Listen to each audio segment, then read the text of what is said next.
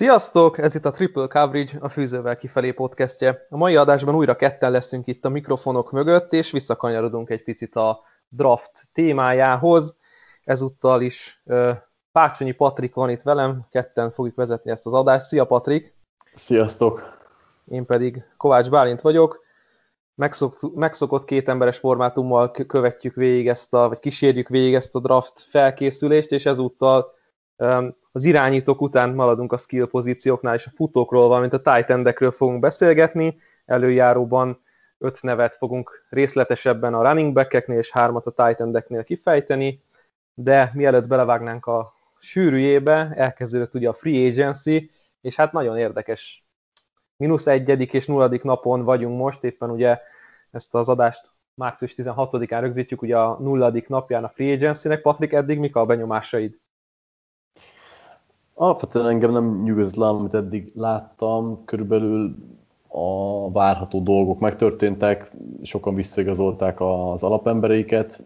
Ilyen nagyobb igazolás, ami meglepett, nem is feltétlenül volt most a Chiefsnél Tooney neve, nevezhető meg, de miután ugye kivágták a két tekőjüket, ez sem annyira nagyon meglepő igazolás számomra. Ami így összességében azért mindenképpen meglep az az, amit a Patriots csinál, és ki mhm. tudja, hogy mire ez a podcast kikerül, addig még mi vannak túl, de hát már most rekord közeli pénzeket fizettek ki, ami hát nagyon furcsa dolog tőlük, és egy merőben új filozófia Belicsektől, de hát a tavalyi év után ez sem annyira meglepetés, mármint, hogy erősíteni akar, az, hogy hogyan teszi ezt, az már inkább.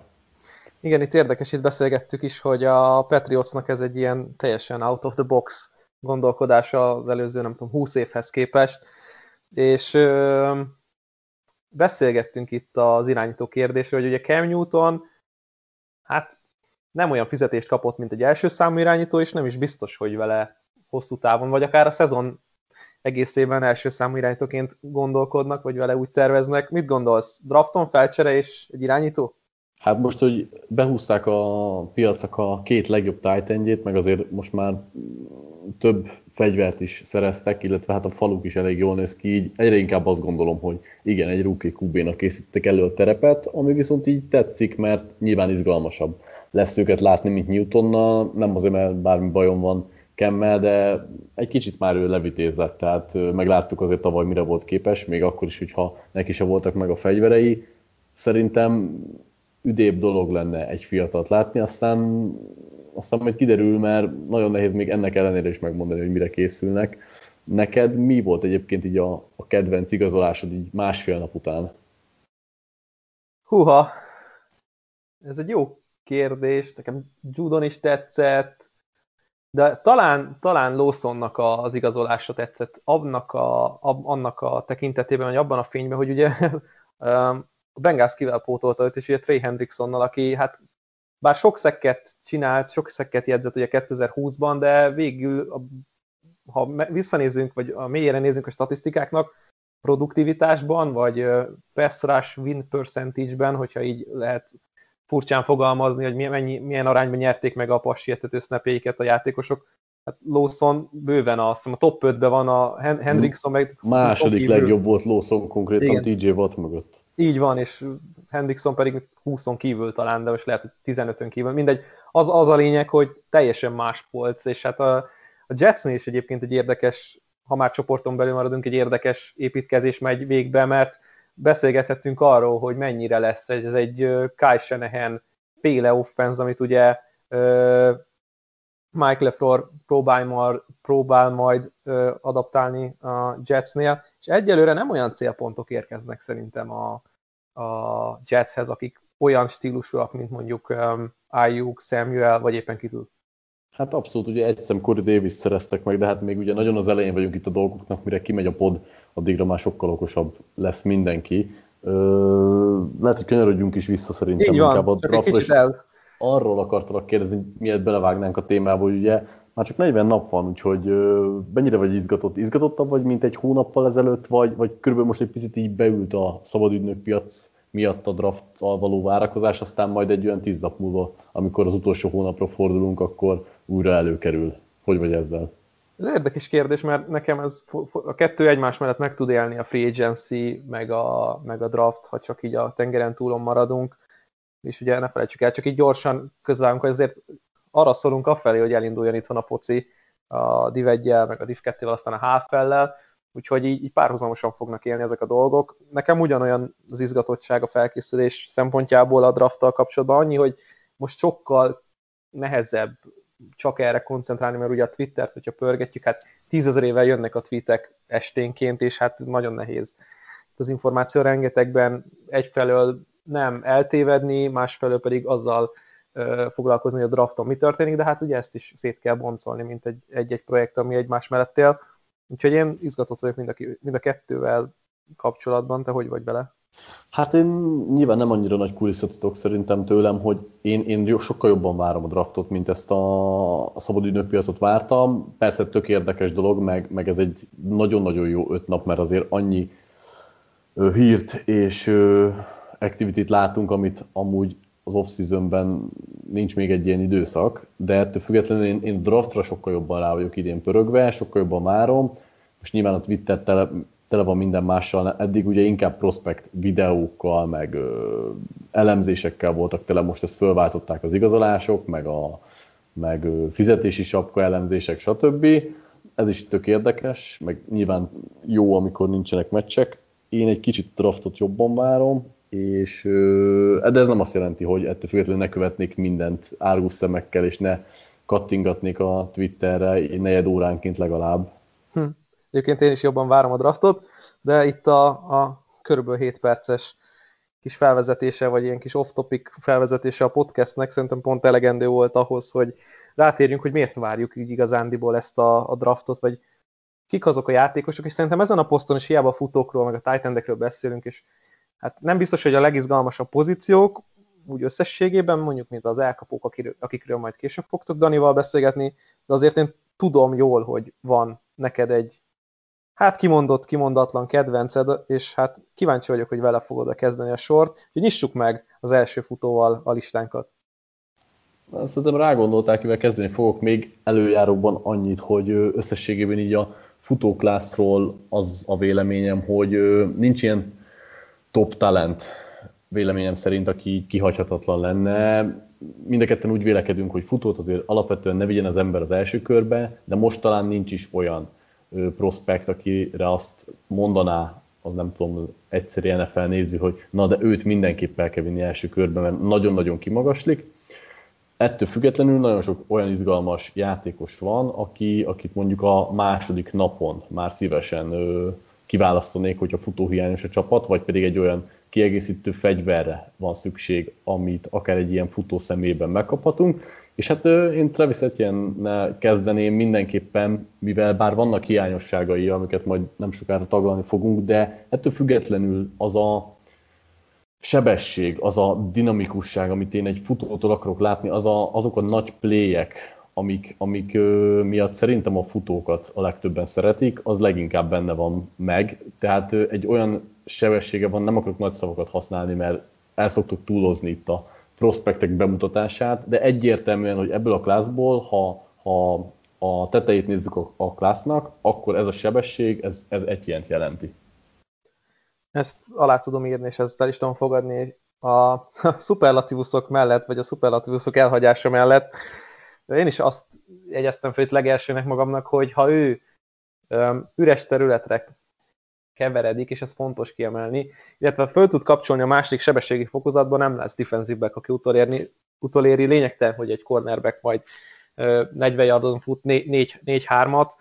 Szerintem itt ennek a 40 yardos 4-40-e, ugye ezt a Pro Day-en, te is írtál róla egy fantasztikus cikket, ugye összefoglalóban, nagyon stabil, korrekt Pro Day teljesítményt mutatott itt ilyen mm, múlt hét pénteken, 12-én, és igen, én is őt emelném ki elsőként, mint a klásznak a, nem kihagyhatatlan prospektje, de nálam ő az első a listán, és majd tudunk veszekedni, hogy miért igen ő, vagy miért nem neki kéne lenni, de egyébként még egy nagyon érdekes sztori, vagy nagyon érdekes aspektus az ő mozgás kultúrájának, hogy mennyire ilyen ruganyosan tud a pályán közlekedni, hogyha lehet így fogalmazni, illetve majd nézzük meg, vagy nézzetek meg, hogy van egy ilyen picit ilyen kacsalába, ilyen ólába, és ezt így nagyon jól tudja használni, hogy, hogy ezt ilyen erősségként emeli ki magával kapcsolatban, hogy ez segít az ő kis futási stílusában, hogy, hogy nem egy ilyen egyenes lába van, hanem egy ilyen kacskaringós, kacsázós lába van, ez ilyen tök vicces, ahogy fut. De egyébként emellett meg szerintem egy, egy kiváló atléta, aki tényleg olyan agilis a földön, labdával a kezében, főleg üres területen, ami hát ritka, college szinten főleg, de hát NFL szinten is. Igen, örülök, hogy itt a, a Prodit megemlítetted, mert, mert ezzel akartam kezdeni, aztán elfelejtettem, hogy ö, ugye 4.40-es időt mértek nála, és hát szerintem ez azért az elvárható volt tőle. Én, én beleláttam azt, hogy egy 4.35-4.36 körül is tud esetleg, viszont ne felejtsük el, hogy egy ilyen 3-3,5 kilóval többet mértek nála, mint amit előtte így a verseny súlyának mondtak, és ugye többek között azért lehet, mert lehet, hogy egy kicsit próbált több izmot szedni, vagy akár több súlyt szedni magára. Ugye erre is kitérünk, hogy azért az alkotából nem arra következtetnénk, hogy ő egy olyan, ő egy olyan running back, aki mondjuk tekülőket hord ki a lábán. Szerintem ezért is egy kicsit, hát mondjuk úgy fölhízlalta magát, vagy elkezdte fölhízlalni magát. Én nem feltétlenül örülök ennek, mert pont, hogy abba volt a különlegessége, hogy hogy olyan mozgáskultúra volt, amit te is kiemeltél, ami, ami szerintem észrevehető, és, és neki, neki sebességből kell nyerni, neki ezzel a dinamizmussal kell hódítani az NFL-ben, nem feltétlenül kell itt plusz izmokat magára szednie, hogy mondjuk nem tudom, hárommal több misztekült harcoljon ki még a szezon során, vagy nem tudom, egy-egy blokkról jobban jöjjön le. Neki inkább ezt a saját skilljét kell minél jobban kamatoztatnia, nem tudom, hogy, hogy mire oda kerül az NFL-be addigra most folytatni akarja ő ezt a tömegnövelést, vagy, vagy abba hagyja. Minden esetre ez a 4-40, tehát nyilván nem mutat rosszul, de én, én mondom, egy, egy ennél jobb időt is benne láttam a, az ő mm, tudásában. Igen, ez, ez a picit felhízlalása magának, ez talán még annak is szólhat, hogy a Pass Protection-ben talán a leggyengébb, ami így kiemelhetjük már most ugye negativitásokat, vagy negatívumokat vele kapcsolatban, hogy ami a legnagyobb talán, de majd inkább kicsit később erről, hogy a Pest Protection-ben azért át tudtak rajta gázolni és sűrűn, és hát valószínűleg ennek is szól ez a, ez a felhízás. Egyébként én azt látom, vagy azt láttam a, a futásaiban, vagy hogy mondjam, a labdacipeléseiben, hogy azért ő nagyon könnyen tud lecsúszni itt szerelésekről, tehát a, az a az a stabilitás, vagy az a, az a ruganyosság, ami benne van, hogy akár fél lábon még kifordul egy szerelési kísérletből, és a másik lábát úgy teszi le, hogy még ah, abszolút, az, az egyensúlyát. Igen, ezzel egyet is értek, bocsánat, csak hogy közben vágok, hogy, hogy azért is fogalmaztam úgy, hogy ezzel, tehát a, a szerelésekről való, meg a miss tekülő kiharcolásával nem volt gondja, tehát neki 822 yardja volt az, egyetemen kontakt után, ami az ötödik legtöbb, tehát ezzel sose volt baja.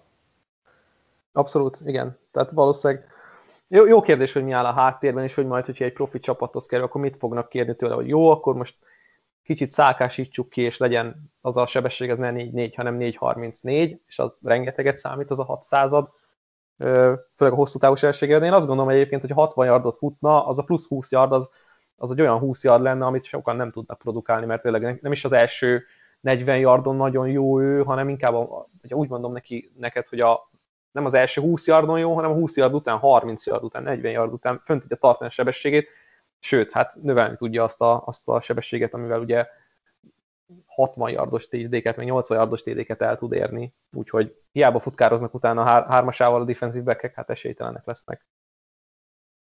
Mi, mi a, a, hát nem tudom, most már elég sok jó dolgot mondtunk róla, de mi az, ami így, így külön következő pontba kiemelnél, mint erőssége? Hát az elkapásokban való fejlődés, és azt láthattuk is, hogy azért egészen furcsa volt az, hogy tavaly nem jelentkezett a draftra, és inkább visszajött, és szerintem ez szólt annak is, hogy még megpróbálja a Clemsonnal megnyerni a bajnoki címet végzősként. Hát ez nyilván nem sikerült, mert elhasaltak az Ohio State ellen, de, de az, ami, ami a fejlődésen keresztül ment a tavalyi szezonhoz képest a passzjátékban, vagy hát az elkapásokban, az szerintem egészen kiváló, és hát Nyilván nem bíztak rá egy túl nagy um, útvonalfát, hogy így mondjuk, de, de screeneknél, ezeknél a, a swing passzoknál, beült éppen a fal mögé, vagy éppen kimozgott a fal szélére, szerintem egészen jó volt, és hát ő, ő ebben nagyon jó, hogy nem, nem kell tökéletesen megfutni egy útvonalat, hanem csak simán kimozgatják üres területre, jön szembe három yardról egy linebacker, vagy egy strong safety, és ki fogja cselezni, teljesen biztos, és rengeteg yardot fog szerezni elkapás után, és az erre építő rendszerek, vagy passzjátékok ezt nagyon tudják majd kamatoztatni szerintem a következő szinten is.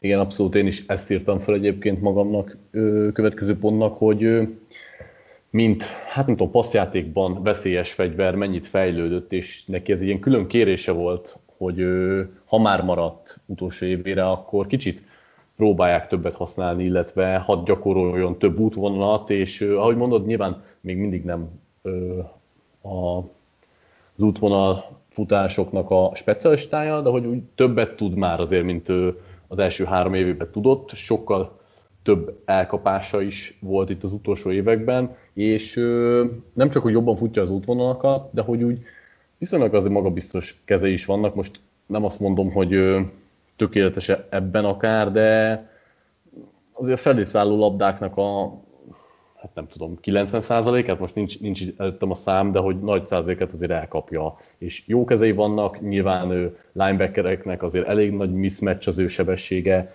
úgyhogy abszolút szerintem azért valamennyire felemás, hogy mennyire jött ki jól abból, hogy maradt az egyetemen, mert már ugye tavaly is első körbe várhatták volna, és nyilván, ha a futási skilljeit nézzük, akkor lehet, hogy az, azt mondjuk nem kamatoztatta, viszont az, hogy ennyire jó lett a passzjátékban, vagy ennyivel többet vonták be a passzjátékba, szerintem azzal segített az értékén mindenképpen. Ezt aláírom, de sokat beszéltünk a pozitívumokról, és nem, nem akarjuk lerontani az értékét, de mégiscsak meg kell egyezni azokat a dolgokat, amik hát még fejlődésre, vagy fejlesztésre szorulnak az ő játékát illetően. Mi az első nálad, Patrik, ami így, így kitűnik, hogy ez bizony nem tetszik? Igen, sajnos több dolog föl van itt is írva, bár nem feltétlenül mindegyik olyan nagyon nagy negatívum, de akkor én mondjuk kezdem egy olyannal, amire te már egy részleges utalást tettél itt, hogy nem tudom, hogy fogalmaztál, de hogy ha, ha nagy terület van előtte, talán ezt mondtad, vagy látja, már megvan előtte a terület, akkor nagyon nagy sebességre képes kapcsolni. Ugye itt a, a Vision nével vannak szerintem kérdések, hogy néha nem feltétlenül olyan türelmesen várja meg, hanem meglátja a lyukat, akkor rögtön bevág sebességű, megpróbálja oldani, és nincs, nincs is igazán másik terve, meg akarja nyerni a futóversenyt, ami persze bízik a saját skijében, ez tök jó, viszont ha nincs meg teremtve előtte a terület, akkor nem mindig látjuk azt, vagy láttuk azt, hogy ezt meg tudta csinálni magának. A, amikor a Clemsonnak, a támadó falának a teljesítmény kicsit visszaesett, akkor az azért az ő számain is úgymond meglátszott, és szerintem ebben vannak hibái. Nem azt mondom, hogy ez, ez ilyen hatalmas red flag nálam, de mindenképpen egy első pontnak ezt akartam megemlíteni. Szerintem is egyébként ez nagyon jó, és hogy ö, olyan, mint hogyha tényleg ilyen, ilyen szempontból egydimenziós, mert kreatív játékosnak gondolod, de amikor tényleg összeomlik így körülötte a dolog, akkor így, így beleerőszakolja magát egy ilyen kényszer helyzetbe, hogy jó, akkor mindenképpen a, azt a lyukat választom, ahová van hívva a játék, és hát amikor nem működött a Clemson fal, akkor is ezt erőltette, és hát azt azért nem igazán láttuk tőle túl sokszor, hogy ki tud vágni a fal szélére, és akkor onnan oldja meg. Persze, ha oda van hívva a futás, akkor megoldja, mert annyira fineszes meg agilis, hogy olyan szöget válasszon, viszont amikor már ilyen bounce around, kintebb kell kicsit vágnia, vagy kintebb kell kicsit ugrálnia, azt már így nem nagyon láttuk tőle, vagy ezt a türelmet nem nagyon láttuk tőle. Nekem ami, ami sokat bántotta a szemet, főleg 2019-ben is azért ebben is fejlődött, egy pass protectionben, egy, egy blitznél, amikor jön egy linebacker, gyorsonatként gázol át, ülteti fenékre, és üti agyon Lawrence-t, és ezt többször is láthattuk, és még idén is láthattuk, hogy azért ebben nem a legmagabiztosabb, és ugye itt jön be a kérdője, hogy akkor vajon picit túlzóan, de hogy vajon ő egy három downos linebacker? Vagy linebacker? Hát linebackerek is vannak három downosok, de running back. Igen, ezt is ugye már egy pedzegetted, hogy, hogy lehet, hogy ezért kezdett el izmot pakolni, mert igen, a, a pass prója szerintem egyáltalán nem jó még, nem megfelelő NFL szinten, ami azért vicces, mert elkezdtem róla már egyébként az ismertetőt is írni, még nagyon a kezdő fázisban vagyok, de így akartam szemléltetésként pár elrontott passzblokkolást egyentől, és amikor elkezdtem keresni, akkor viszont pont az volt, hogy itt is kellő ideig megtartotta az emberét, jókor volt ott helyen, tehát el tudja ő találni, de nyilván azért nagyobb linebackerek föl fogják dönteni, annyira nem jó a technikája, hogy, hogy ilyen helyzetekben megtartja, de tud ő ebben fejlődni, és ebben is fejlődött szerintem itt az utóbbi időben. Még mindig nem olyan, hogy akkor ő egy, egy free down back legyen itt az első naptól kezdve. Minden esetre az, az jó, hogy látszódik valami fejlődés. Igen, azt, azt én is aláírom, hogy, hogy az elején a rendszernek, ahova kerül, egy egyszerű futórendszernek kell lennie, nem egy túl variált, túl sokat, túl sok kulcsot, vagy túl sok kulcsal rendelkező blokkolási sémának kell lennie, amit olvasít ilyen, hanem egy ilyen egyszerűbb, jó, akkor erre figyelek, és akkor belekapcsolok a másik sebességbe. Nyilván ez kell egy olyan emberanyag is előtte, ami működik, meg egy olyan rendszer, meg egy olyan elme, aki ezt a rendszert megteremti. Hát vannak nála sokkal jobban olvasó játékosok, de még ne térjünk át erre, hanem azt kérdezni, hogy hol szeretnéd őt legszívesebben látni, nem pick, hanem csapat. Hú, hát ez így nehezebb kérdés. Akkor, pick. Akkor mi, mi, az a, mi az a range, a, mi, mi lehet a plafonja szerinted, és mi lehet a padlója a, hogy, a pickekben?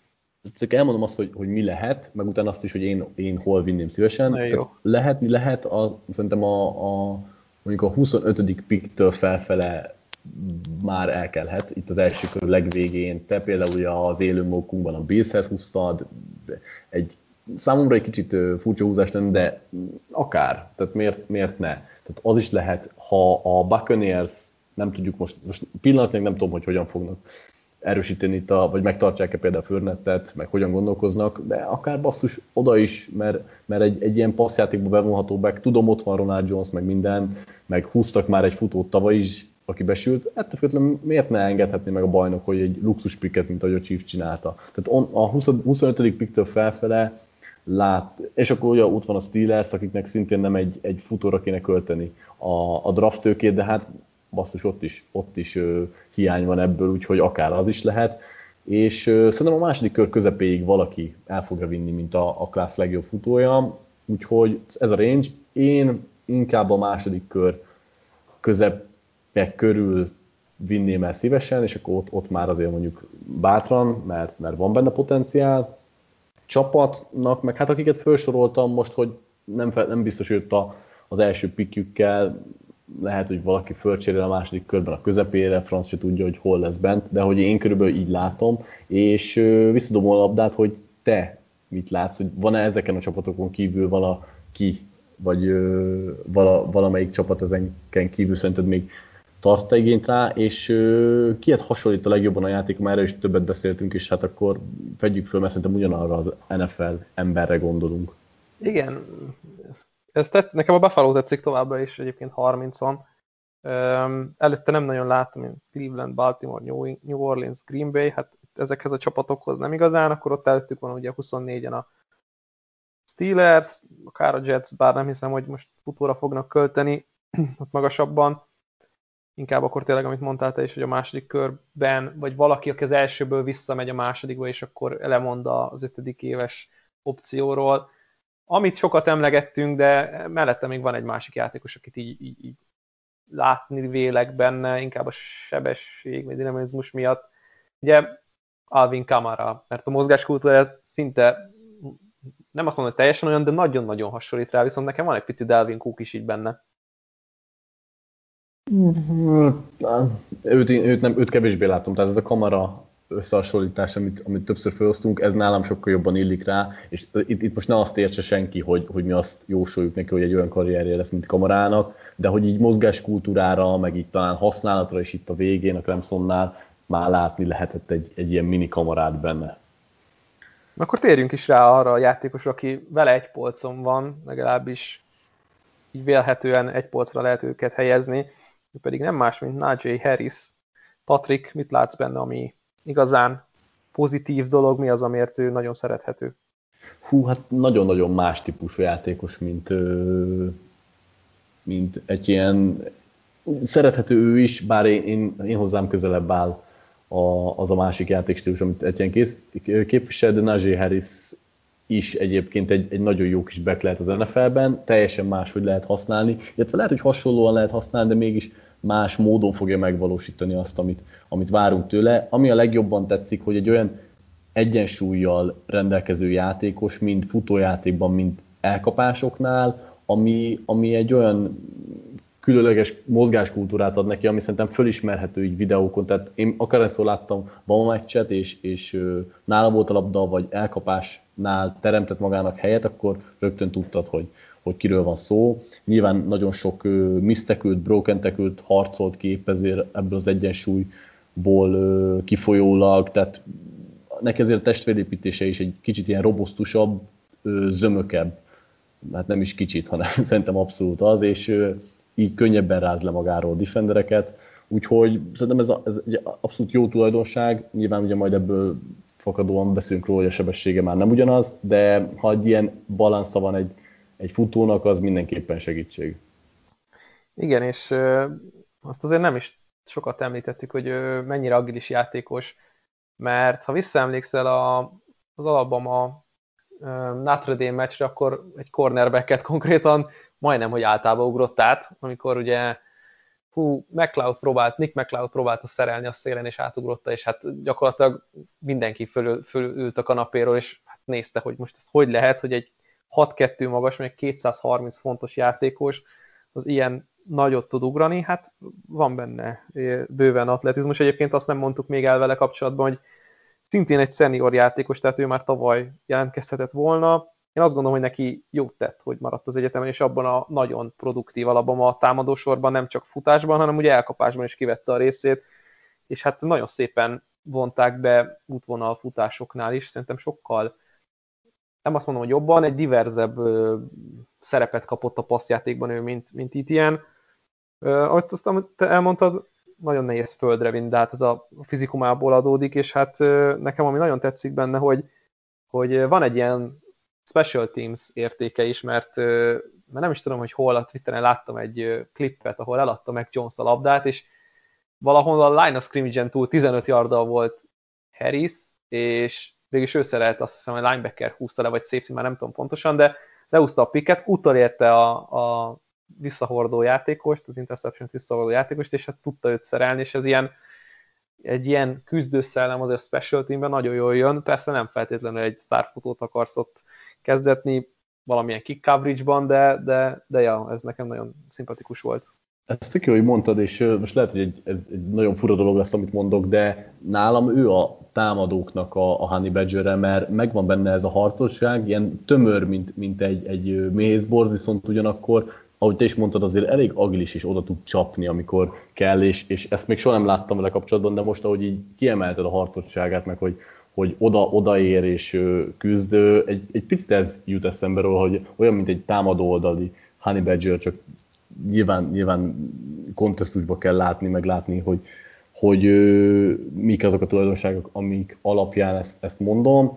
Mm, de akkor lépek tovább egy következő dologra, ami szintén tetszik benne, és ugye egy ilyennek kiemeltem, hogy nem annyira jó a látása, nem, tehát ő berobban a lyukba, és ott meg akarja nyerni a futóversenyt, Harris pedig inkább visszavág, türelmesen kivárja, hogy hol alakul ki a játék. Nyilván az Alabamánál mindenhol kialakult a játék neki, tehát viszonylag könnyebb dolga volt, de hogy ő, ő, ő neki egy jobb ösztönökkel, meg jobb visionnel meglátott running back, és szerintem ez is szerethető. Igen, itt azért azt jól emeltet ki, hogy ami a sebességből neki hátránya fakad, azt tudja kamatoztatni abban, sokkal türelmesebb, és akkor pont egy fél másodperccel többet vár, míg az előtte húzó gárd éppen odaér a blokkhoz, vagy éppen úgy megy a, a zóna blokkolás, hogy már nem, nem nagyon futott egyébként zóna blokkolás, alapban nagyon szerette ezeket a gap sémákat, hogy akkor húznak, húznak, és akkor mögöttük mennek a, a futójátékok, vagy az elkapók, de rengeteget blokkoltak egyébként, nagyon jól blokkoltak, még Devonta Smith is ugye hiába tűnik vékony dongájúnak, de rengeteget dolgozott is futójátéknál.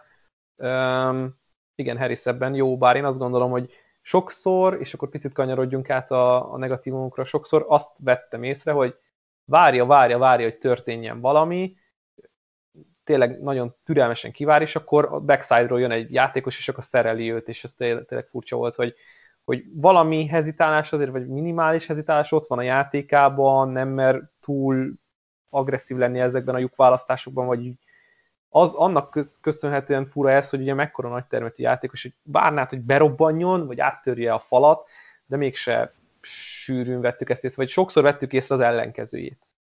Igen, ezt, ezt nehéz eldönteni, hogy ilyenkor egyébként azért hezitál, mert, mert vár egy még jobb kialakult játékra, vagy pedig mert kicsit félti magát, és mégse bízik a testi erejében. Ez, ez egyébként az a kicsit, hát mi ez, most elfelejtettem a szót, amit akartam használni, tehát toporog, igen. Tehát egy kicsit tovább toporog néha, mint kellene, nehéz eldönteni, hogy miért, de igen, ezt, ezt is láttam a játékában. Meg hát amit mondtál, ugye, hogy nyilván egy, egy nagyon jó lány mögött futott, most nem tudom, tehát hogyha a szerencséje van, akkor egy contender fogja leigazolni, vagy igen, egy contenderhez kerül, és akkor pont megint egy jó lány lesz mögötte. Nem tudom, hogyha olyan lány mögött lesz, ahol nem nagyon tud kialakulni a játék, és kéne egy kis sebesség, akkor ugye mit tud abból kihozni, mert azért valljuk be, hogy neki azért nincs akkora sebessége, mint Etienne-nek. Igen, és ebből fakadóan nem is láthattuk azokat a nagy elszabadulásokat, hogy rengeteg 15-20 yardos ilyen igazi átütő erejű játék, amivel így meg tudja törni a védelemnek a, a momentumát, hogy át tud picit így fordulni az offense oldalára az egész játékképe, vagy egy kicsit tényleg magukhoz ragadják ezt a momentumot, lélektani előnyt, ezt egy picit nem láttuk benne. Illetve amit én még felírtam magamnak, és ez a Pro Football fókusznak a statisztikái, hogy hogy mennyire keveset használták a zóna blokkolást előtte, és mennyire sokat a, a gap sémákat, hogy neki egy olyan rendszerbe kell bekerülni, ahol tényleg nem, tehát valószínűleg egy olyan csapat fogja kiválasztani pont ebből fakadóan, hogy nem kell átvariálni a blokkolási sémát előtte, mert ha egy ilyen atletikus fal mögé kerül be, nem tudom én, San Francisco 49ers, Los Angeles Rams, és akkor gondolkodhatunk ezekben a white zone csapatokban, akkor az, az nem igazán szerintem az ő stílusára fog vagy nem, nem igazán az ő stílusát fogja kiszolgálni, hanem sokkal inkább akkor jöhetnek a húzások erőből, kifelé a fal szélére jön a guard, jön a center, jönnek a sweepek, szerintem az inkább az ő stílusa, hogy emögött fusson, nyilván, mert ebben játszották. Na és, és ő, neki hol látod az értéket, vagy egyáltalán más-e az ő range mint mondjuk egy ilyennek, meg kihez hasonlítanád? Hát ö, lehet, hogy a fizikumából, meg a, a hajstílusából fakadóan egy pici Derrick Henry van benne, de nem Derrick Henry, ő, ő egyáltalán nem azt látom benne.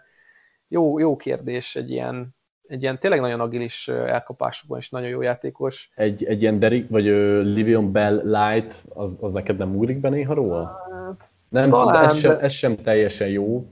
Mert de sokkal tetszik. jobban olvasott ennél, legalábbis uh, már az NFL-ben. Prospektként azért kevésbé, azért neki az első nem túl sikeres volt ugye a Steelersben. Hát azért mondom, hogy egy light. hát, igen. Most nem jut eszembe jobb komparison ennél az a baj. Joe Mixon ugrott föl, de ő se igazán.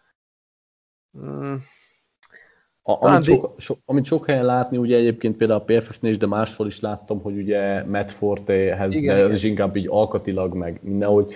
Én, én inkább most ugye egy olyat akartam keresni, aki még játszik, de nem találtam talán jobbat Bellnél. Damian Harris lehet, ugye volt csapattársa az alabomán.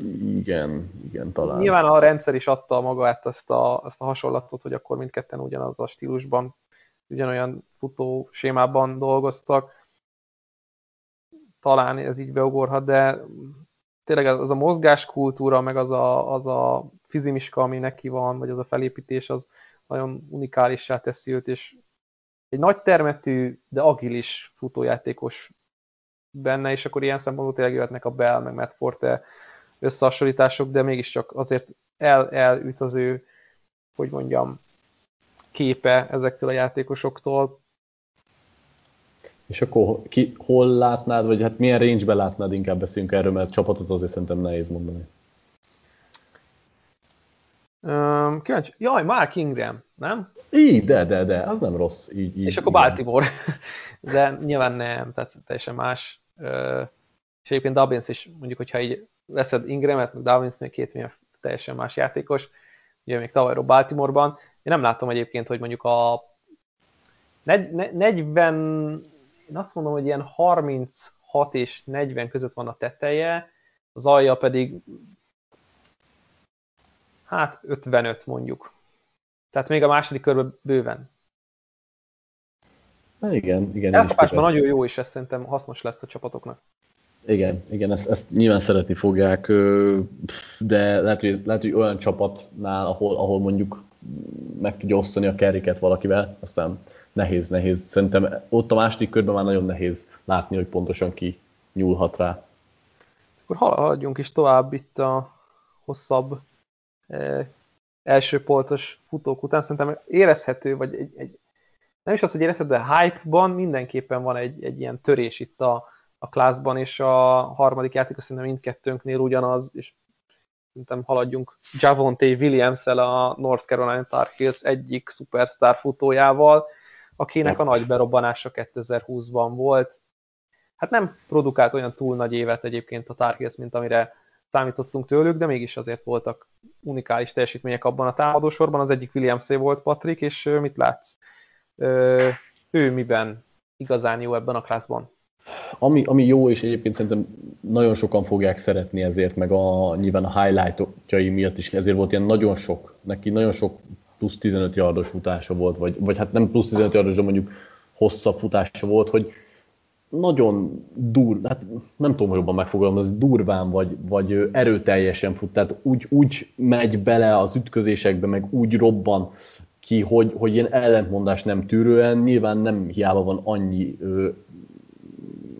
na mi ez, misztekül, amit ő kikényszerített, most nem emlékszem ebbe se a pontos statisztikára, de... Vezeti egyébként. Igen, azt, hiszem, azt, azt tudom, hogy vezeti, csak nem volt, tudom, hogy, hogy mennyivel, de ezt, ezt valahol olvastam. 2020-ban, és a 15 pluszos adósfutása pedig második legtöbb az országban 27-tel. Na igen, tehát, és, és nyilván ez, ez highlightokban nagyon-nagyon jól néz ki, könnyű hype magad, és, és tényleg egy olyan erővel fut ő, nehéz ezt szerintem másik fogalmazni, aztán majd elmondod mindjárt, hogy hát ha van egy jobb szad erre, de hogy, hogy ez, ez mindenképp egy olyan pozitív tulajdonság, amit látni akarsz. Nyilván hozzátéve meg itt fogunk beszélni róla, hogy, hogy abban nagyon egyetértek, hogy itt az első két futó után van egy nagyobb törés, és akár simán benne van, hogy ő már csak egy harmadik körös játékos. Hát mivel amerikai futball, és ugye általában legtöbbször olyan terminológia ugrik be itt nekünk, amit nehéz magyarra fordítani, bár, bár van magyar megfelelő, megfelelője, de ugye az engri szó nekem, ami így egyből beugrik. Igen, az jó. Ühös, haragos, mérges, ezt így nem, nem lehet így megfogni, hát mint egy játékos, hogy mérgesen fut, hát igen, de hogy így, ezt így mindig egybegyúrva, hogy így el akarom pusztítani azt a cornert, aki éppen szerelni igyekszik, és túl magasan megy bele a szerelésbe, én pedig válvédővel fenékre billentem őt, és akkor megyek tovább, és kiharcolt szerelési, vagy kiharcolt rontott szerelések tömkelege jön egy ilyen játékból. Nézzük meg egyébként a Miami elleni meccset, persze ez egy kiragadott példa, és nem feltétlenül a legjobb, de ha ne akarjuk nézni a highlight futásokat, akkor kapcsoljuk be a 2020-as Miami North Carolina meccstől. Konkrétan a North Carolina átgázolt a Miami a földön, és hát nem is volt nagyon kérdés, hogy melyik csapat nyeri azt a meccset. Ha jól emlékszem, talán pont te is nézted élőben, meg én is, vagyis hát másnap beszélgettünk róla, hogy úristen, itt mi történt. Emellett szerintem nagyon, mert úgy agilis, Javante Williams teljesen más, hogy mint mondjuk itt ilyen, de ő neki az irányváltásai sokkal hirtelenebbek. Megáll, és kiugrik oldalra, és csinál egy, egy misztekölt, és nekem ez tetszik nagyon, hogy ilyen nagyon-nagyon robbanékony játékos, és emellett szerintem az is a javára válik, és az is abból is fakadnak ezek a rontott szerelési kísérletek, hogy nagyon jól lát a pályán, nem csak tömegben, hanem zöld füvön is, és ez is egy ilyen kiemelendő dolog nála.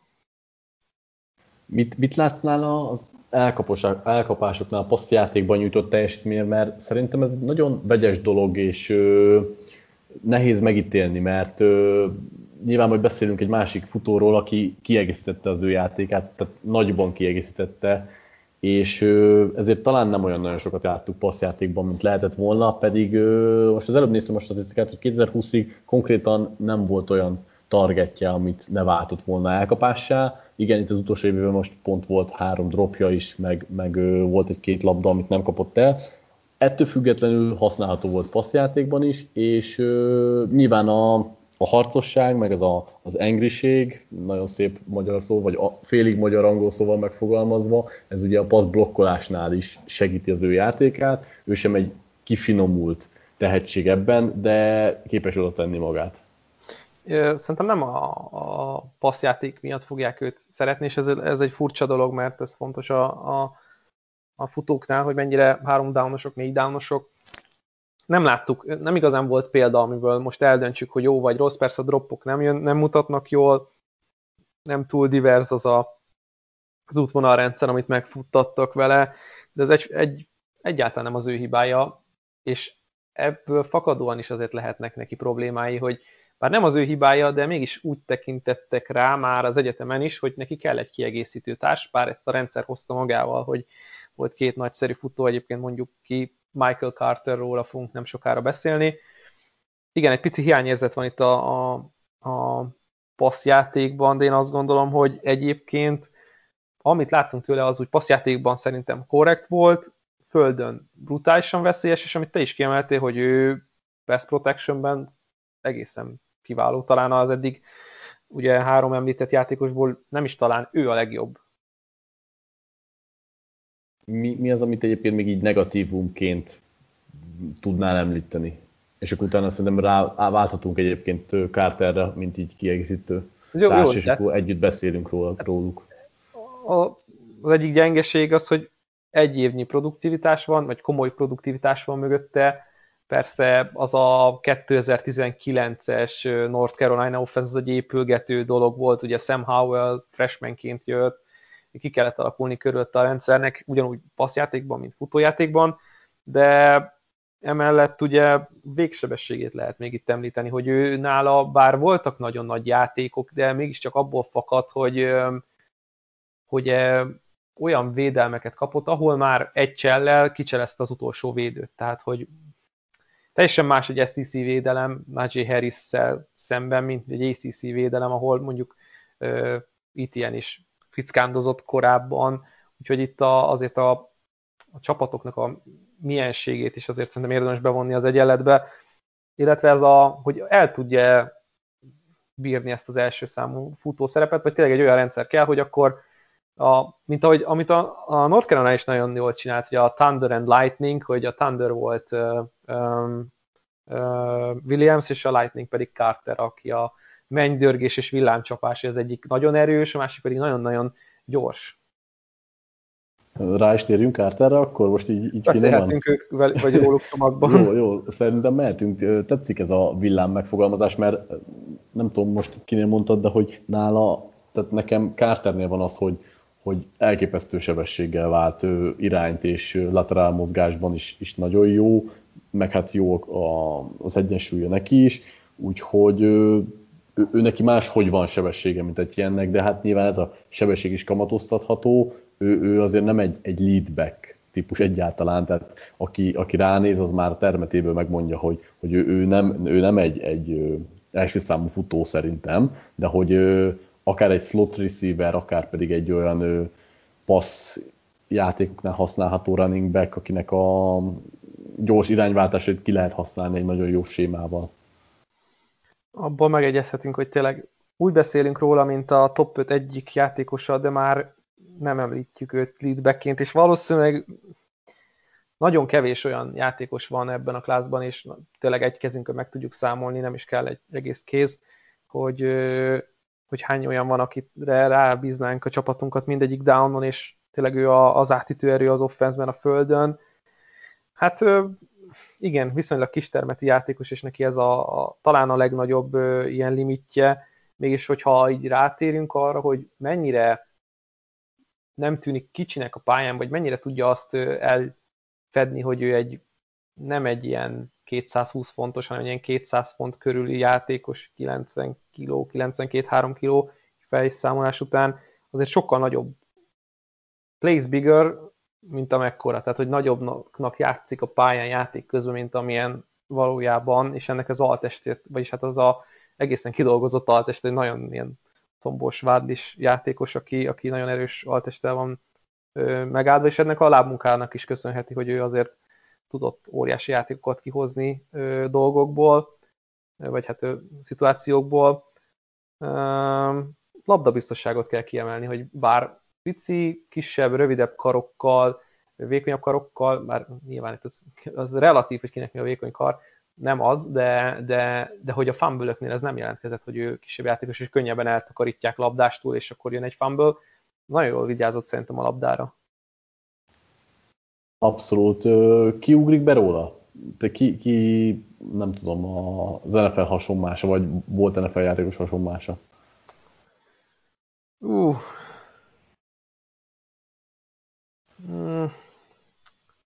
Gondolkodom, gondolkodom. Duke Johnson, vagy Ekeler, valami ilyesmi? Nekem Ekeler egyébként nem szerintem, sokkal inkább egy sokkal komplexebb játékos Ekeler. Hú. Most megfogtál ezzel, de, de az a baj, hogy keveset látunk ilyen harmadik downos játékosból, sokat az NFL-ben, akik, akik tényleg nem csak epizód szereplők. Hát egy, egy Duke Johnson amúgy Duke akár. Johnson akár, igen. Bár az sem teljes, az a itt sem teljesen jó talán. Talán a szerepkör Te, lehet Cohen, de, de Aha. ő meg, meg, meg, nála is azért jóval kisebb. Aha, aha. ugye nagyon jó visszahordó, tehát egy ilyen Cohen szerepkör azt szerintem lehet, bár de egy picit azért eltér a két játékos stílusa. Aha. És itt ez a két North Carolina futó szerinted egy érdekes kérdés, hogy szerinted milyen sorrendbe kelhetnek el, és hol? Hát, én mindkettőjüknek azt látom, hogy el fognak kelni a második napon, de inkább a második nap második felében, tehát hogy ilyen harmadik kör közepe vége. Azt gondolom, hogy, hogy, hogy vannak olyan támadó sorok, vagy vannak olyan stabil védelmek, akiknek a támadó sorába pont egy olyan játékos fog jól jönni, akár visszahordóként ugye a special teamben, mint mondjuk Michael Carter. Javonta Williams, én jobban látom, hogy neki odaadják a kezdő running back szerepkört, de akkor már inkább úgy, hogy már egy hosszú távú projektbe gondolkoz, hogy olyan csapathoz kerül, akinek a két-három év múlva egy olyan szerződést kell adni a jelenlegi futójának, vagy éppen olyan szerződése van, hogy vagy kivágható, vagy meg kell fizetni, de nem fogom megfizetni, mert ott van egy Javonte williams mm, valami ilyesmit látok így magam előtt. Igen, ez, ez oké. És akkor milyen sorrendben? Tehát szerinted Williams, Williams Carter? és Carter. Aha, aha. Szerinted? Szerintem nagyon érdekes, nagyon közel fognak egymáshoz elkelni a drafton, és én, én látok egy olyat, hogy, hogy amúgy Carter talán előbb viszik el, mert, mert egy passzjátékban betöltött szerep az fontos lesz, Williamsbe pedig már nem feltétlenül látnak egy olyan leadbacket, aki, akit szívesen viszel el mondjuk a, nem tudom, akár csak a harmadik kör első, első felében is. Nem, nem egy ördögtől való gondolatom, úgy ez se. Um, viszont akkor szerintem így ezt a csomagot lezárhatjuk, és rámehetünk arra a játékosra, akiről hát végül um, részletesebben fogunk még beszélgetni, és akkor utána hozunk egy-egy ilyen csemegét, hogy ki az, aki nekünk így közel került a szívünkhöz játékos, de mindenek előtt Kenneth Gainwell, és az ő sztoria pedig azért érdekes, mert ugye a Memphisen Hát 2020-ban nem láthattuk, hogy futballozott, viszont 2019-ben azért mutatott érdekes és izgalmas dolgokat, opt-outolt és jelentkezett a draftra. Az egyik legizgalmasabb játékosa egyébként a 2019-es szezonnak. Te mit látsz benne, Patrik? Igen, nagyon érdekes, mert róla azért sokkal kevesebb felvételünk van, mint itt a többiekről, akikről, hát, illetve Williamsről ugye nyilván, ahogy te is mondtad, ő is egy szezonos csoda volt, de hogy Gameverről azért elég kevés felvételünk van, meg kis, kicsi az a workload, amit ő kapott, és nyilván ugye ezt is figyelhetik a csapatok, de hát mivel ő a, nem is egy olyan back, aki szintén, akit szintén leadbackként képzel el az NFL-ben, mert ő is inkább egy, egy olyan slot receiver per elkapásoknál használható running back lehet, akinek viszont elég jó az útvonal futása, és nagyon jó kezei vannak, úgyhogy mindenképp egy olyan offenszbe képzelem el, ahol szétszórják a labdákat, ő is elmegy sokat útvonalra, tudják használni akár checkdownnál is. Egy nagyon agilis játékos, sőt, egy extrán agilis játékos. Nem tudom, hogy Carterben, Carterhez képest ilyen viszonylatban hova sorolhatjuk, mert más a felépítése a kettő embernek, viszont ebben az agilisságban, meg hogy passzjátékban hogyan tud használni, abban hasonlóak egy kicsit milyen érdekes, arról beszélgetünk, hogy ugye 2019 és Memphis, és ott volt egy Antonio Gibson, aki hát egy elkapóból lett futó, nekem meg egy kicsit Gainwell-lel kapcsolatban, ugyanúgy Memphis Tigers, mint egy futóból lett volna elkapó játékos van itt előttünk, vagy aki inkább sikeres lenne az NFL-ben, mint egy slot receiver. Ez érdekes, mert tényleg több olyan megmozdulás volt nála, ahol tényleg beálltak bunchba, és ő volt a legközelebbi elkapó a falhoz, és olyan szinten megverte a ráső embert, hogy, így, így, hogy ő hogy nem egy elkapós. Ugye 19-es a messz száma, tehát még össze is lehet keverni őt egy elkapóval, azért picit jobban hasonlít egy futóhoz az alkata, mint egy elkapóhoz, bár hogyha slotba rakod, akkor ez már nem teljesen igaz. Úgyhogy nekem nagyon tetszik, amit tényleg elkapásban tud nyújtani, és hát hogyha ha mondjuk van egy három receiveres szetted, ahol van egy Titan, meg egy futójátékos, és ő kimegy a legszélére a számokon kívül, és le, leköveti őt egy linebacker, akkor ott nekem nincs sok kérdés, hogy ki, kinek fog menni a labda. Igen, ez, ez, ez nyilván fán lesz majd nézni, úgyhogy érdekes az ő játéka, de hát látszik azért tényleg, hogy, hogy a klassz azért nem annyira jó, tehát itt Carter meg Gainwell is már inkább egy olyan kiegészítő futó szerintem, aki, aki tök hasznos ez. nem? Igen, igen, ami, ami tök hasznos egy offenszben, de nem, tehát mint első számú futó egyáltalán nem tudsz rá tekinteni, és nem csak azért, mert kicsi, hanem, hanem mert amúgy sem egy olyan típusú játékos, de ne se tudom, hogy meglátjuk, mert, mert az biztos, hogy jó nézni, az, az már egy másik, hogy milyen lesz a hatékonyság az NFL-ben. Igen, mert amúgy tényleg most nagyon sok olyan látványos játékot, bár nem volt túl sokat a pályán, de látványos játékot láthattunk tőle. Azt te is kiemelted, hogy kicsi, vékony dongájú, hát mondjuk egy Najee Harrishez képest pedig törékeny, de nem jó a hasonlat, vagy nem feltétlenül jó a hasonlat, nincs meg az a, az a, az a felépítés, amit, amit tényleg futtatott 10-12-szer a tekölök között, és akkor ott hozna átlagban 4 yardot, 4,2 yardot az NFL-ben. Ezt nem látjuk, és hát ugye ez az egyik legnagyobb kérdője, hogy mennyire van neki funkcionális ereje futóposzton, hogy mennyire tudja kihordani az ütéseket minden playben. Az biztos, hogy nem fogod 25-ször futtatni, ez teljesen biztos. Még a 15-öt is azt mondom, hogy talán kicsit sok.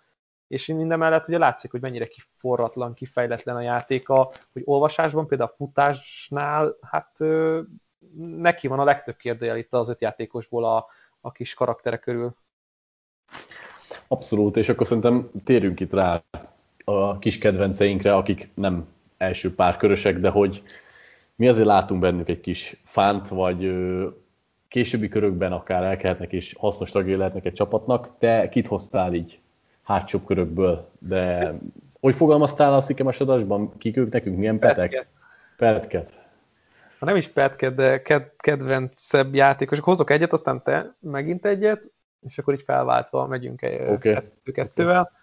Nekem Trey Sermon egyébként az az egyik játékos, aki így kedvencé vált, már. Ugye ő Oklahoma-n, az Oklahoma-n kezdett, majd transferelt, és végül az Ohio State-en fejezte be a karrierjét, és hát ha csak arra gondolunk, hogy mit csinált a playoffban, azért az elég szép volt, bár ugye a, a bajnoki döntőn megsérült, viszont előtte nagyon szép dolgokat produkált, mind a, a Big Ten döntőjében, mint pedig ugye az elődöntőben nem annyira jól sikerült neki a 2020-as szezon, de, de tényleg ő is egy ilyen szerethető figura, egy nagyon érdekes játékos, aki hát a sok-sok sérülés ellenére azért be tudta fejezni az egyetemi karrierjét, és hát a hátsóbb körökben majd lesz egy csapat, aki nagy értéket fog benne találni, és hogyha egészséges tud maradni, akkor neki van egy olyan komplexitás a játékában, amire lehet építeni.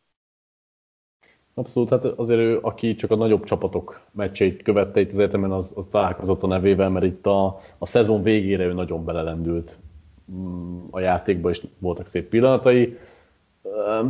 Nekem igazából ő ilyen vegyes felvágott, tehát se pozitív, se negatív benyomásom nincs annyira róla, majd kiderül.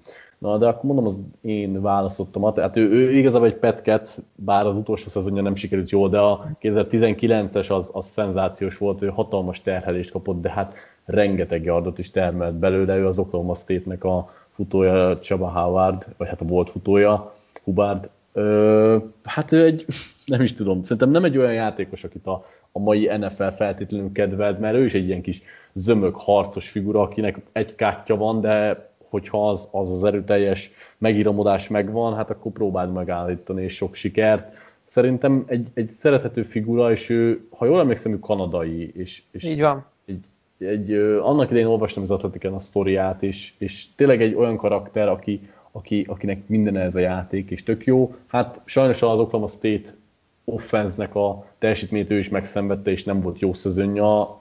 Azért voltak itt fumble gondjai is, de én, én mindenképpen 2019-től kitartok mellette, és hát nem tudom, egy 5.-6. körben azért rá lehet menni már. Igen, érdekes, hogy az Oklahoma State támadó soráról úgy beszélsz, mint a gyengeség a csapatnak, mert ez általában nem így szokott működni, de 2020-ra megfordult a kép, és hát a védelem lett sokkal jobb, mint a támadó sor. Ezt, ennek, ennek több prospekt is ugye szerintem egy picit így megszívta a levét, vagy így megitta a levét. Akkor megyek tovább egy játékossal, akit azért láthattunk akár magyar képernyőn is, de nagyon kevés szó esik róla, vagy nagyon kevés szó esett róla korábban, vagy akár a külföldi médiában, ő Javian Hawkins, a Louisiana egyetemnek a, a futójátékosa, bocsánat, Louisville Egyetem futójátékosa,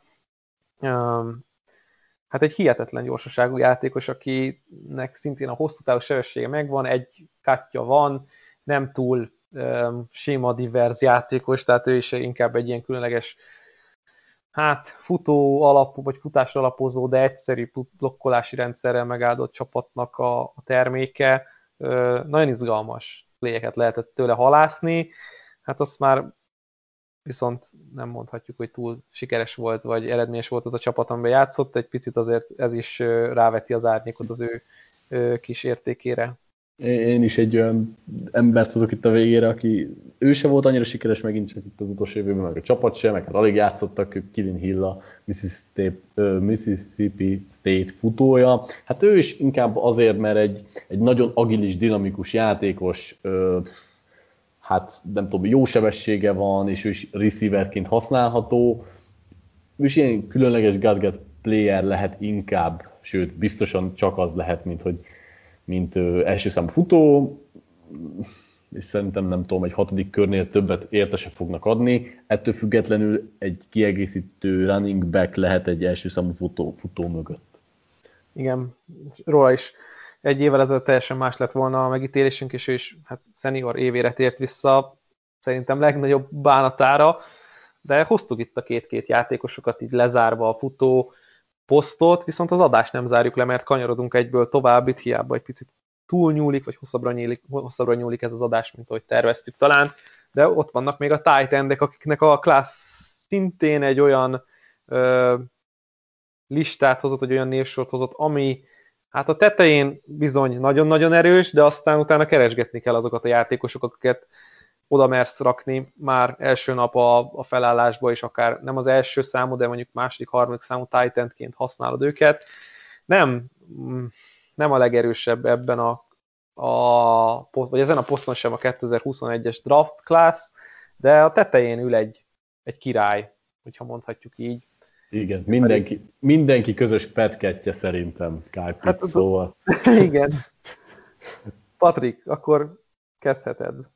Hát nagyon, tehát róla beszéltünk is már, meg nagyon nehéz elkezdeni róla beszélni, mert hát már a legnyilvánvalóbb tulajdonságok, hogy, hogy egy olyan elkapásokban használható fegyver, akit, aki emberezésben azt vert meg, akit akart itt az utolsó évében, legyen az corner, linebacker, safety, és, és nagyon biztos kezei vannak, nagyon jó ütemben ugrik a labdáért, egyszerűen egy, egy olyan tight end, aki, aki már-már szinte wide receiver, egy, egy, egy nagyobb wide receiver, és nyilván a helyén kell kezelni ebben az aspektusban is, de hát mindent elmond a, a, a 20-as évéről és a teljesítményéről, hogy ugye itt a top 5-ben beszélünk arról, hogy akár elkelhet ott az, hát mondjuk az Eaglesnél van talán a, a ceiling, ahol legmagasabban elkerhet, de nagyon nehezen látjuk szerintem mindketten, hogy mondjuk a top 10-ből kicsúszson, pedig azért titan ritkán szoktak ennyire magasan jegyezni.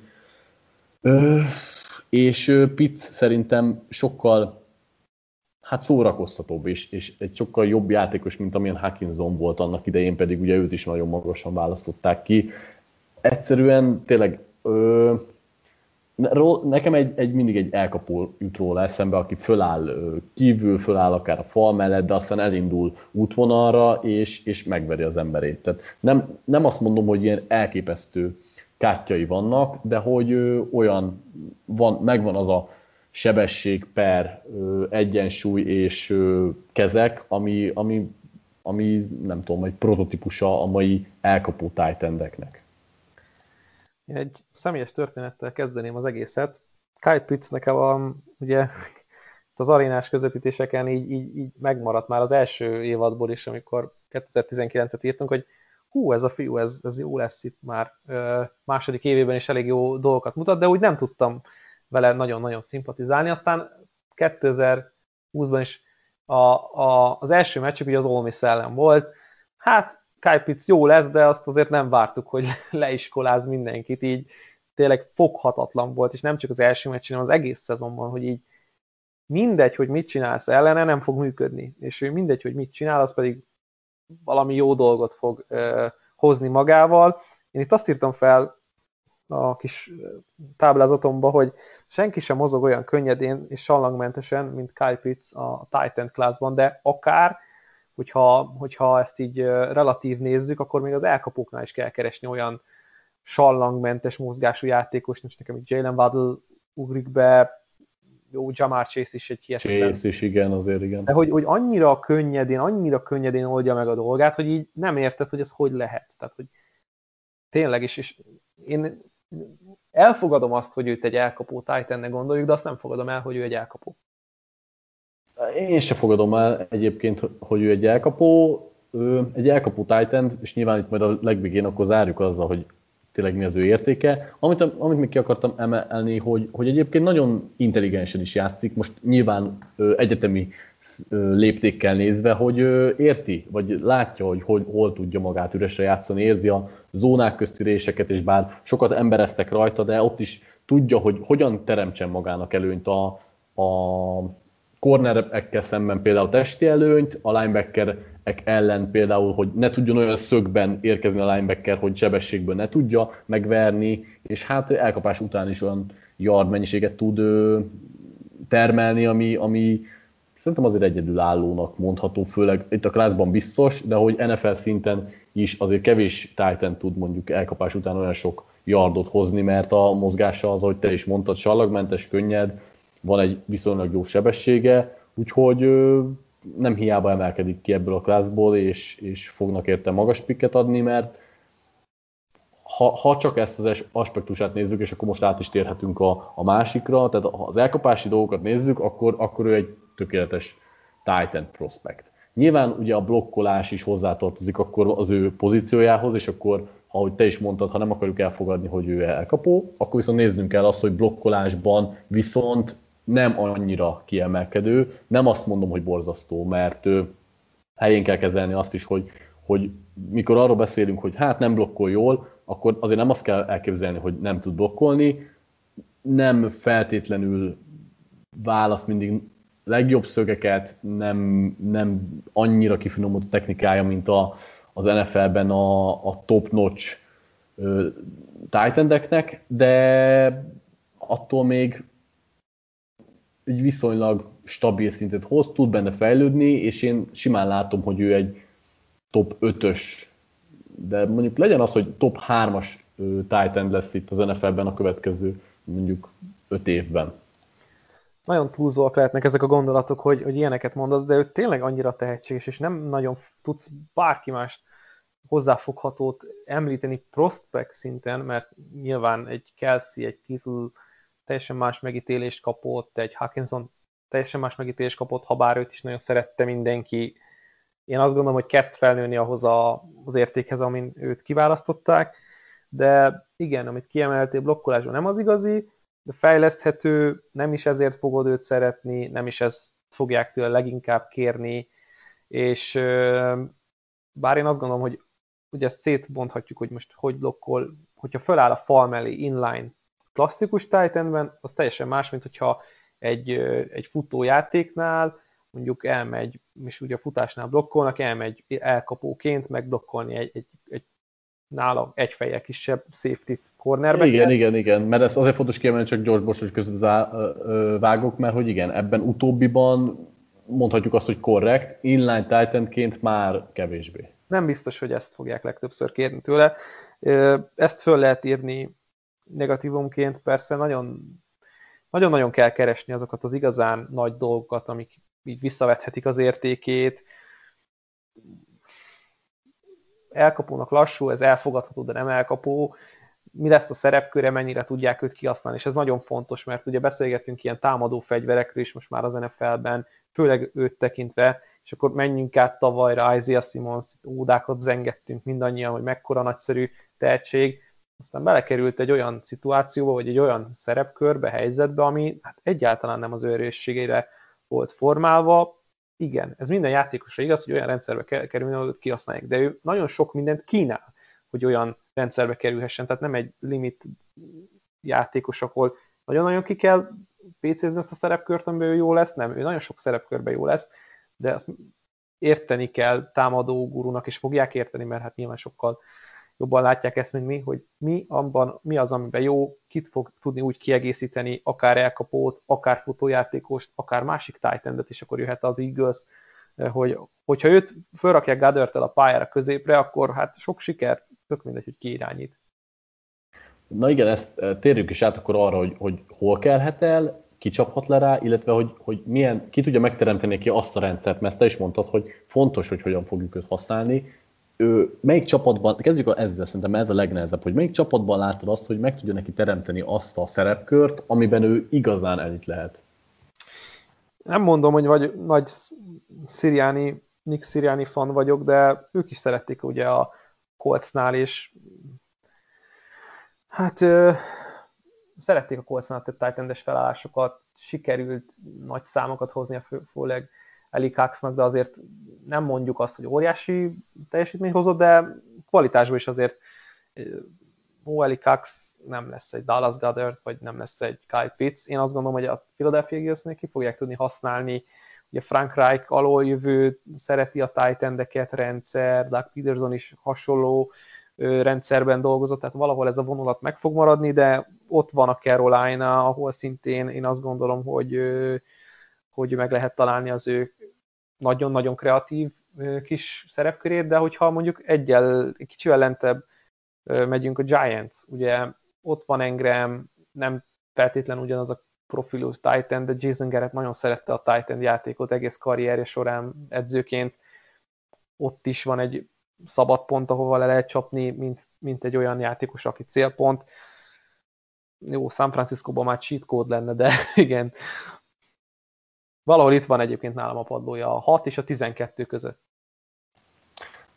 Igen, annyira sokat látom az Eagleshöz mokkolva, hogy, hogy szerintem ez nem fog létrejönni, meg, meg nem vagyok benne biztos, hogy az Eaglesnek őt kellene húzni, amikor azért abban az offenszbe elég, elég sok hiányosság van. Ugyanakkor, hogyha a Panthers húzza ki, akkor, akkor meg náluk sincsen QB, tehát ez a nagyon nehéz, hogy valószínű, a valószínűsíthető csapatok közül, ahova kerülni fog, ott, ott nem biztos, hogy lesz mögötte, vagy valószínűleg nem lesz egy irányítójáték mögötte, vagy egy olyan elit irányítójáték mögötte, ami, ami lehet, hogy kellene, de jól mondtad, hogy én például a Panthers rendszerébe meg tudnám nézni, Brady szerintem nagyon ö, jó dolgokat tudna vele művelni, nyilván így nehéz.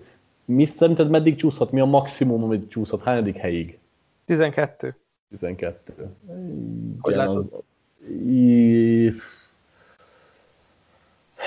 nagyon sok minden az irányítókon fog múlni, de igen, szerintem se fog. Szerintem egyébként nem fog kicsúszni a tízből sem. Én se látom egyébként annyira unikális játékos. És hát és itt a... akkor mondjad. Nem, már csak akartam kanyarodni, mert az ő összehasonlítására sokat beszéltünk, hogy egy Darren Wallert látunk benne, úgyhogy szerintem térhetünk is a következő játékosra, aki, ha jól tudom, neked, te egy nagyon nagy fanya voltál a, a következő Titannek. Ö, én nem mondom, hogy ennyire rajongok érte, de nézzük, kiről van szó. Igen, úgy akartam átkötni, hogy itt van itt szintén egy szakadék, mint a futóknál Harris után. Ö, úgy fordultunk rá 2020-ra szerintem, hogy van három Titan, akiről fogunk beszélni az évben és az év után is, és ez nem sokkal változott, három Titanről fogunk beszélni részletesebben, és Pat Fryermuth, Pat Fryermuth az a játékos, akiről fogunk most itt néhány percben beszélgetni. Én nagyon kedveltem a Penn State-nek a támadó sorát, leginkább 2019-ben egy nagyon erős csapatról beszéltünk. Akkor, ez egy picit, picit hát nagyon bezuhant így 2020-ra, egy domináns csapata voltak az országnak, és akkor azért több játékos is felfellépett, aki aztán vagy kiülte a szezont, vagy nem úgy sikerült a teljesítmény, ahogy gondoltuk azt. Mike Parsonsra gondolok, aki kiülte, és hát nagyszerű szezont futott, de Fryermuth is nagyon jó 2019-et futott, de azt nem szabad nála elfelejteni, és ezt nagyon jól emelte ki a Pro Football Focus is, hogy az a szeret, amit az offense tortájából kapott ő targetben, tehát ugye célbavételekben, az nem esett vissza. Tehát az olyan szinten mm, ráépítették a támadó rendszert, hogy egy nagyon-nagyon nagy szeretet jelentett ez az offense tortájából, bár kevés meccset játszott a Penn State, úgyhogy a 2020-as szezon szerintem itt el is lehet velük kapcsolatban engedni.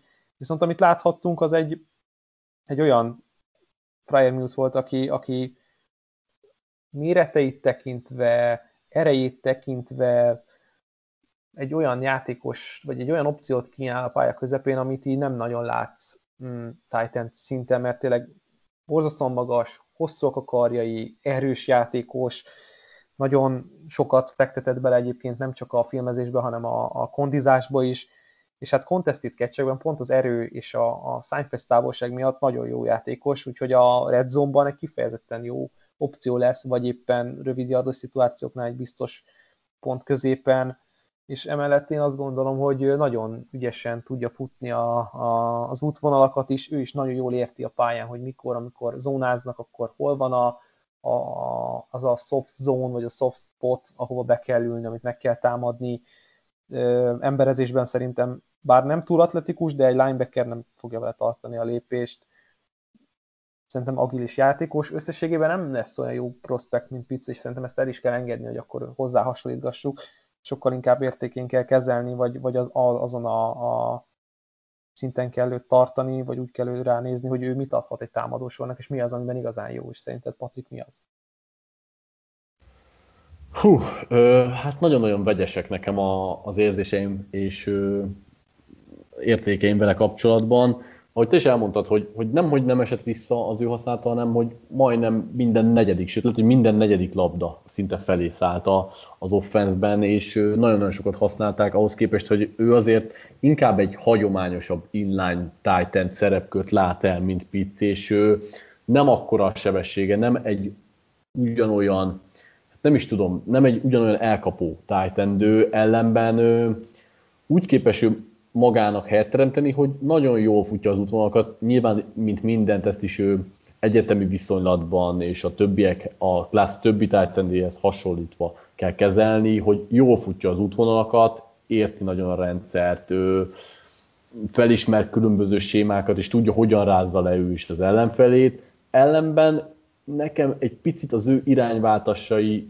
lassúak, tehát ő, ő már nem azt a dinamizmust hordozza magában, amit ő, szerintem a mai NFL sebessége megkövetel, illetve ez nem teljesen igaz, tehát tudja, tudja ő ezt csinálni, de nem feltétlenül annyira agilis ő, mint ő szeretnénk látni, és lehet, hogy talán azért, mert azt szeretnénk látni, hogy ő is mondjuk egy elsőkörös titan és, és lehet, hogy mondjuk az utolsó szezon előtt ezt is láttuk volna, mert tavaly még talán első körben mokkoljuk, viszont az idei Penn State szenvedés meg az ő, ő teljesítményre nyomta rá a bélyegét, és hiába ő egy komplet játékos, tehát ő, ő sokkal jobban blokkol, mint Pitts, és, és nyilván így is használod, egy jó, jó route runner, és jó kezei vannak, ettől függetlenül valahogy azt a, hát nem tudom máshogy jobban, azt a sebességet és irányváltást hiányolod belőle, ami egy számomra egy picit elrettentő lehet, ami nincs meg benne.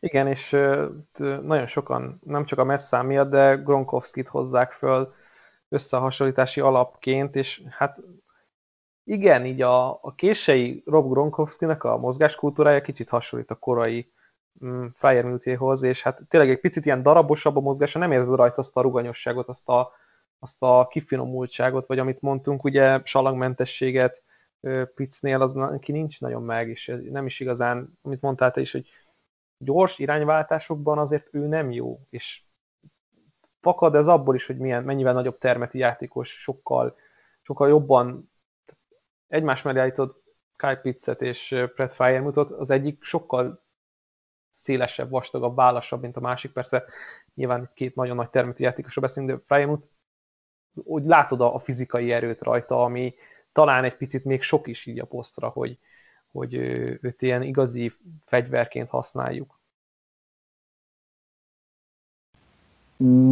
Hol, neki mi a range vagy, vagy milyen, tehát őt, őt milyen szerepkörben tudod látni, mennyivel hagyományosabb, illetve mekkora, hát hogyan, mekkora szerepkör, hol, mi a range ez egy külön kérdés, plusz milyen, milyen sokat fogják bevonni őt mondjuk az első évében szerinted a játékba?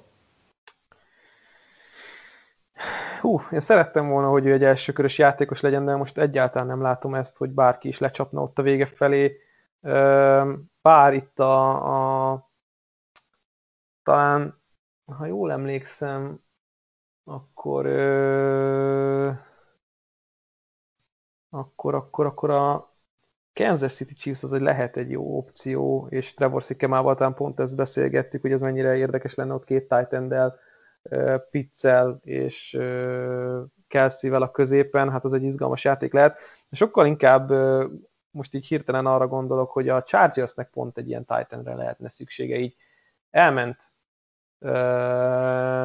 a sztárjuk, ugye elment Titan poszton Hunter Henry a, a, a vagy Harry Hunter, bocsánat,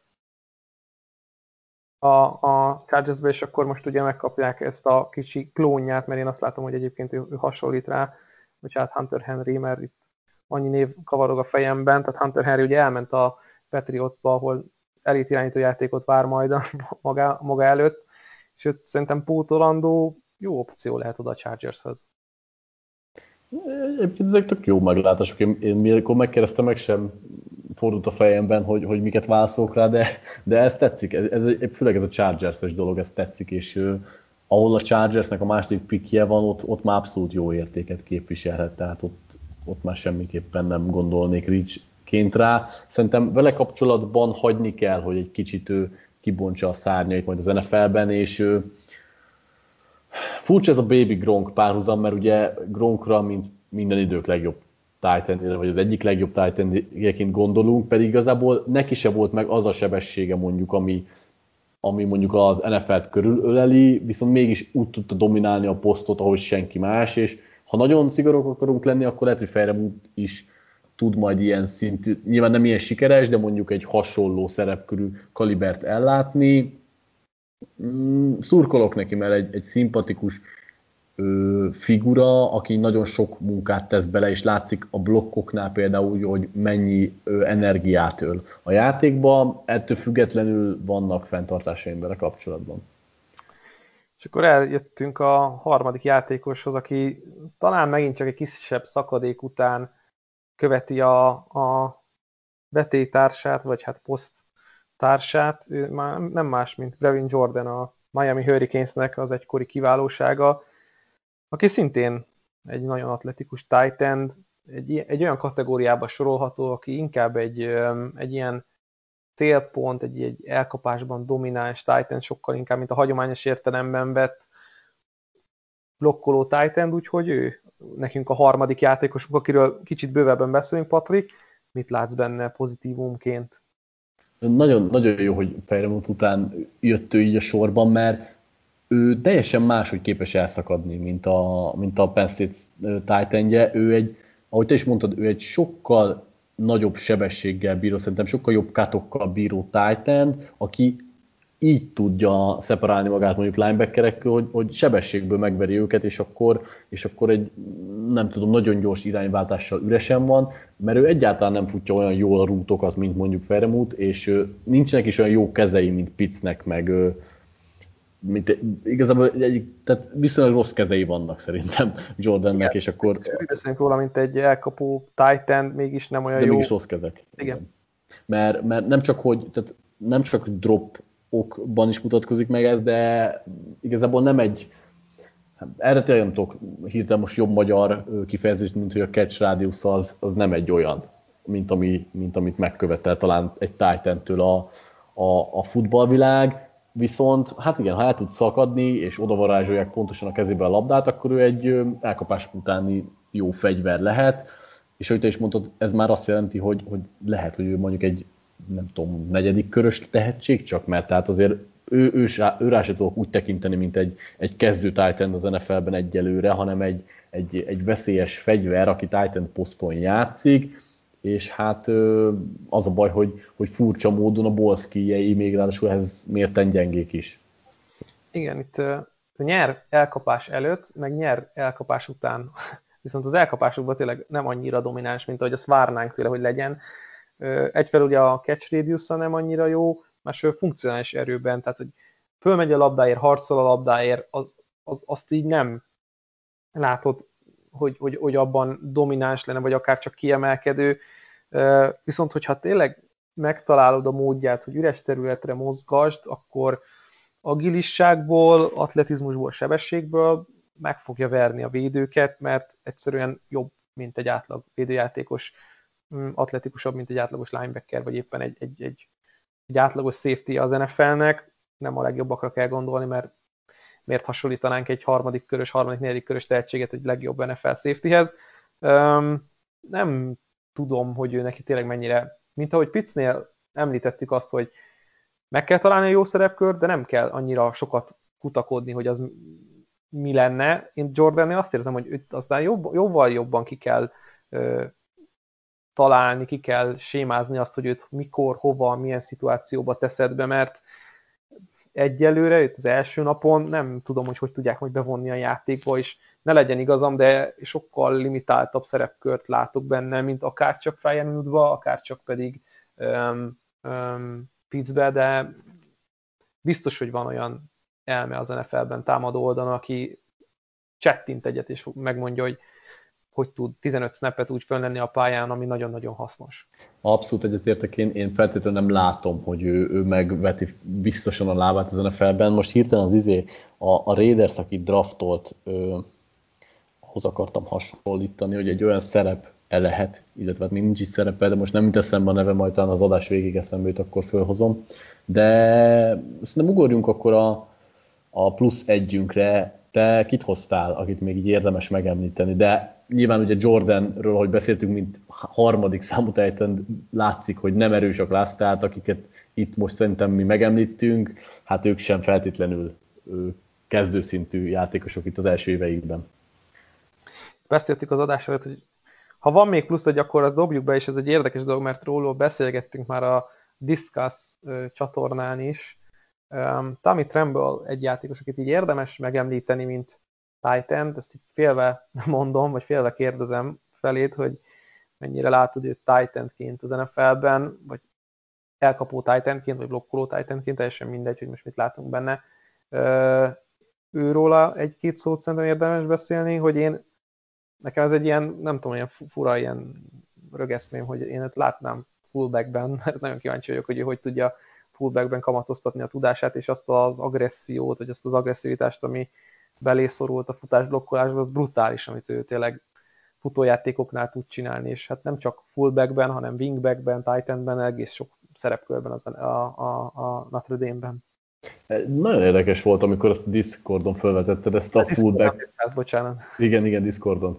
Hogy, mert eddig nem jutott eszembe, de ami, amint kimondtad, onnantól kezdve lehet, hogy én vagyok a hülye, de onnantól kezdve szinte most már jobban látom fullbackként, mint Titanként. Tehát ahogy mondtad, egy nagyon jó rámblokkoló, vagy futásblokkoló Titan, akinek viszont amúgy van egy olyan sebessége, ami, ami pont olyan lehet, hogy odaadhatod a kezébe is a labdát akár, és akkor tud azzal valamit kezdeni.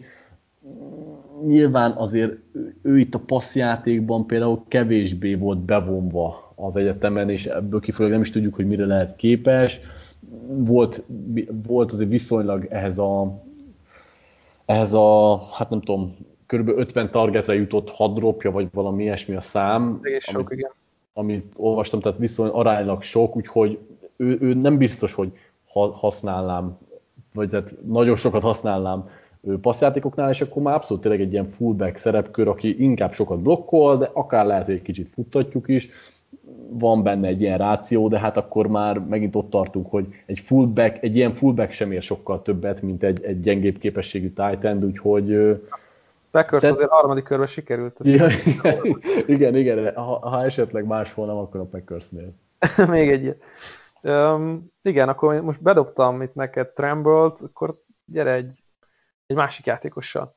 Igen, én, én, hát én, én, nem ennyire, vagy hát nem tudom, te, a, akit te még hozol, azt, azt tudom, hogy hát ő még hátsó. Hátul. Igen, igen. Én egy, én egy nála egy kicsit magasabban jegyzetet hoztam, Hunter Longot, aki egy, szerintem ha csak a, a termetét és a szerepkört nézzük, akkor, akkor egy ideális Titannek mondható. Tehát nagyon jó ö, magasság per izom kombinációval van megáldva, 6-5-250 5 pound talán, nyilván nem pontosak teljesen a mérések, de hogy, és, és ahhoz képest egy, egy jó blokk, vagy ehhez mérten egy jó blokkoló is, viszont cserében nem egy túl dinamikus, atletikus játékos, nem is futja jól az útvonalakat, tehát pont azok a dolgok hiányoznak belőle, amik, amiket így ma szeretnél látni mégiscsak egy, egy kezdőszintű titan de egy ilyen tradicionális Titan szerepkörben néha egy-egy egy targetet is ráhívva, akár használható lesz, nyilván ő sem több szerintem, mint egy ötödik körös játékos, de hát láttunk már csodákat Titan poszton is, hogy valakiből nem néztünk is sokat, úgyhogy ki tudja. Valamiért olyan érzésem van, hogy Hunter Longnak jobb karrierje lesz profiként, mint amit most várunk tőle. Nem mondom, hogy jobb karrierje lesz, mint mondjuk Brevin Jordannek, vagy Pat Fryermuthnak, de mindenképpen jobb karrierje lehet, mint Kylen Gransonnak, akit hoztam így ilyen kis kedvencként, vagy ilyen érdekes játékos a hátsó körökből, ha egyáltalán draftolják őt. Ugye az SMU Mustangsnak a támadó rendszerében volt, hát egy ilyen kvázi Titan, sokkal inkább egy ilyen Y elkapó slotból indult legtöbbet, nem állt fel a line of scrimmage-re, legtöbbet elkapásba használták, de ott viszont szerintem egészen hatékony dolgokat tudott mutatni, már milyen szinten kell jegyezni az SMU-nak a támadó játékát. Országos szinten nem volt rossz, de nem volt azért annyira kiemelkedően jó játékos Kylen Granson ebben a, vagy jó játékos volt ebben a rendszerben, maga az SMU nem volt olyan jó egyébként 2020-ban. Ő is egy ilyen inkább passzjátékba bevonható játékos, de hát azért ott vannak a limitek körülötte, mind atletizmusban, mind pontosságban, útvonalfutásban, úgyhogy izgalmas is játékos volt ő nekem az én szememben 2020-ban, én nézegettem őt közelebbről, hogyha van egy pár percetek, akkor keressetek rá a nevére a videó megosztó oldalakon, én őt hoztam így utolsóként, végül, de nem utolsó sorban, Patrik, bármi egyéb dolog, ami még így eszedbe jutna, és kihagytuk. Nem, de ellenben így abból azért jól leszögeztük az elején, hogy feltétlenül egyik se a futó, se a Titan Plus annyira nem erős, ehhez képest mégis el tudtunk róla beszélni elég hosszan, azért látszik, hogy vannak olyan játékosok, akikben látunk fantáziát, és hogy mégiscsak mennyire izgalmas lehet a, a draft ilyen szempontból, annak ellenére, hogy Piccen kívül senkivel nem vagyunk talán annyira magasan. Így van, és hát akkor, ha most kaptatok két olyan pozíciót, ami, amit nem tartunk túl nagyra, vagy nincs olyan ö, nagy hype akkor a következő adásunkban az elkapókról fogtok beszélgetni, Patrik, te és Dani. Ha van izgalmas dolga a 2021-es klázban, akkor az elkapók, úgyhogy egy ilyen kis tízerként meghagyjuk ezt nektek. A mai adásra meg szerintem nagyjából ennyi voltunk, itt másfél órában próbáltuk fejtegetni ezeket a srácokat, szerintem viszonylag sokat sikerült így feltárni belőlük, persze nyilván a teljesség igénye nélkül, mert majd fogunk írni a legnagyobb sztárokról, ugye a jövő sztárjai rovatunkban meg lesznek itt említve tényleg a, a, a class tetején ülő játékosok, úgyhogy már ennyi, ennyi volt ez a Triple Coverage Podcast. Patrik, nekem, neked köszönöm, hogy itt voltál, a hallgatóinknak pedig köszönjük, hogy ezúttal is minket hallgatatok. Beszéljük meg a, a nézeteinket, hogy ki mit lát adott játékosban, úgyhogy még egyszer köszönjük nektek. Köszi Patrik. Sziasztok! Sziasztok!